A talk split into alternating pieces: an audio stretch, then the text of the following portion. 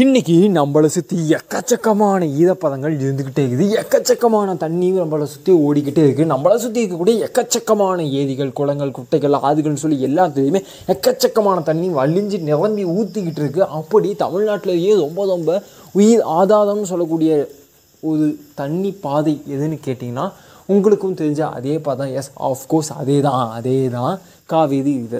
காவேரி நதி அப்படிங்கிறது தான் வந்து தமிழ்நாட்டிலேயே ரொம்ப வந்து ஒரு உயிர் நாடி அப்படின்னு சொல்லலாம். அப்படி இருக்கக்கூடிய அந்த காவேரி நதியில் தமிழ்நாட்டில் இருக்கக்கூடிய பெரிய டேமுன்னு சொல்லலாம். ஆல்மோஸ்ட் வந்து காவேரி நதியில் எனக்கு தெரிஞ்சு தமிழ்நாட்டில் இருக்கக்கூடிய ஃபஸ்ட் டேம் எதுன்னு கேட்டிங்கன்னா அந்த டேம் தான். அது பேர் தான் மேட்டூர் டேம்னு சொல்லுவாங்க. அந்த டேமில் நீங்கள் வந்து தண்ணி சும்மா பிசு கழிப்பு அடித்து நிறுத்திக்கிட்டு இருக்கு. ஆனால் கொஞ்ச நாளைக்கு முன்னாடி நாமளே தான் எல்லாருமே வந்து போராட்டம் பண்ணிக்கிட்டு இருந்தோம். எதுக்குடான்னு கேட்டிங்கன்னா அந்த டேமில் வந்து தண்ணி இல்லை. ஏன் தண்ணி இல்லைன்னா கர்நாடகாவில் வந்து ஓப்பன் பண்ணி விடல ஏன்னா வறட்சி மழை கம்மியாக இருக்குது அப்படின்னு பால கட்ட பிரச்சனைகள்லாம் போய்கிட்டு இருந்துச்சு. இன்னமும் அந்த பிரச்சனைலாம் சால்வ் ஆகலை. அது விஷயம். பட் அதுக்கப்புறம் வந்து வருடம் தோறும் மழை அதிகமாக இருக்கிறனால வந்து தண்ணி நீக்கி விட்டுறாங்க.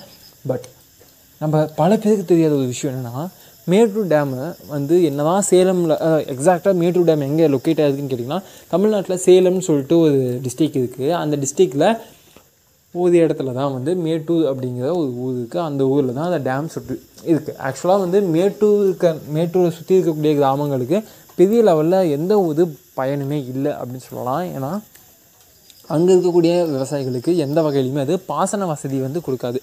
ஏன்னா டேம் அமைஞ்சிருக்கு. ஆனால் டேம் அப்படியே அந்த சைடு ஓப்பன் பண்ணால் அப்படியே அப்படியே அப்படியே போயிடும் அப்படிங்கிறனால.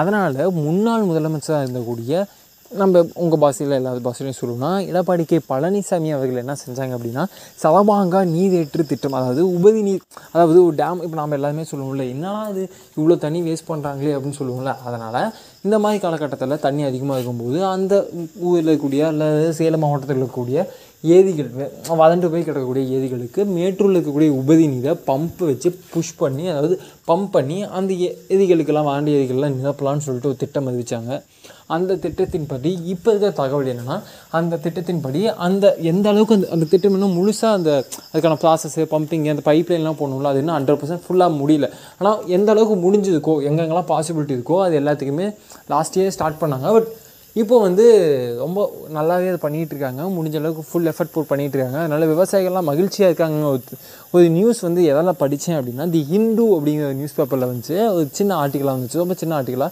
பட் இந்த சாபாங்க திட்டத்தை பற்றி நமக்கு எத்தனை பேத்துக்கு தெரியும் அப்படிங்கிறது தான் என்னோட மிகப்பெரிய கொஷியமாக இருக்குது இதுலேருந்து நான் என்ன சொல்ல வரேன்னா பல நேரங்களில் நம்ம நான் வந்து யாருக்கும் வந்து இந்த அரசியல் கட்சிக்கோ அந்த அரசியல் கட்சிக்கோ எதுவாகவோ அதாகவோ நான் பேசுறதுல ஜஸ்ட் நமக்கு தெரியாத எக்கச்சக்கமான விஷயங்கள் நம்மளை சுற்றி இருந்துகிட்ருக்கு.